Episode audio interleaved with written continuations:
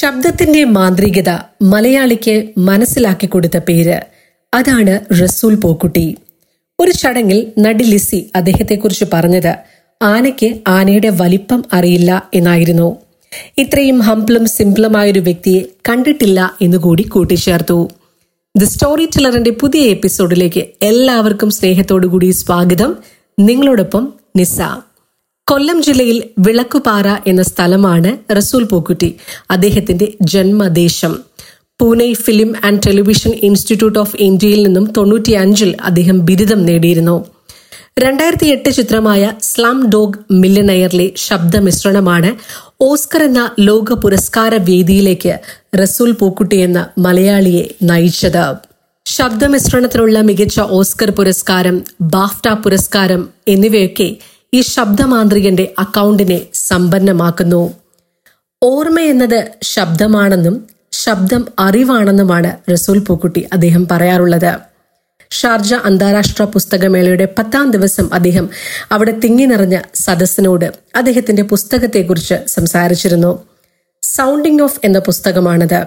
Sound designer എന്ന നിലയ്ക്കുള്ള അദ്ദേഹത്തിന്റെ അനുഭവങ്ങളും ഒക്കെയാണ് അദ്ദേഹം അന്ന് അവിടെ അത്രയും വലിയ സദസ്സിന് മുൻപിൽ അവതരിപ്പിച്ചത്. ശബ്ദമിശ്രണത്തിനുള്ള ഓസ്കർ പുരസ്കാരം നേടിയ അനുഭവങ്ങളും സൗണ്ടിങ് ഓഫ് എന്ന പുസ്തകത്തെക്കുറിച്ചും സൗണ്ട് ഡിസൈനർ എന്ന നിലയ്ക്കുള്ള അനുഭവങ്ങളെക്കുറിച്ചുമൊക്കെ അന്ന് അദ്ദേഹം സംവദിച്ചു. സൗണ്ടിങ് ഓഫ് എന്ന തന്റെ പുസ്തകം വാസ്തവത്തിൽ എഴുതപ്പെട്ടതല്ല എന്നാണ് അദ്ദേഹം പറയുന്നത്. മറിച്ച് പറയപ്പെട്ടതാണ് എന്നാണ് പറയുന്നത്. അതായത് തന്റെ സുഹൃത്തുമായി നടത്തിയ സംഭാഷണ ശകലങ്ങളാണ് പുസ്തക രൂപത്തിൽ പുറത്തിറക്കിയത്. സിനിമയുടെ സന്ദേശം ഇരുപത് ശതമാനം പേരിലേക്ക് മാത്രം എത്തുമ്പോൾ തന്റെ പുസ്തകത്തിലൂടെ കൂടുതൽ ആളുകളോട് സംവദിക്കാൻ കഴിയുന്നു. തന്റെ ജീവിതം ഒരു പുസ്തകത്തിലൂടെ രേഖപ്പെടുത്തി വെക്കാൻ മാത്രം അസാധാരണമൊന്നുമല്ല എന്നുകൂടി അദ്ദേഹം പറയുന്നു. പക്ഷേ പുസ്തകത്തിന്റെ രചനയിലൂടെ കടന്നുപോയപ്പോൾ തന്റെ ചിന്തകൾ കൂടുതൽ സ്വതന്ത്രമാക്കപ്പെട്ടെന്നും തോന്നി. അസാധാരണമായ സാഹചര്യങ്ങളിലേക്ക് എറിയപ്പെട്ട ഒരു സാധാരണ മനുഷ്യൻ മാത്രമാണ് താനെന്നാണ് അദ്ദേഹം പറയാറുള്ളത്.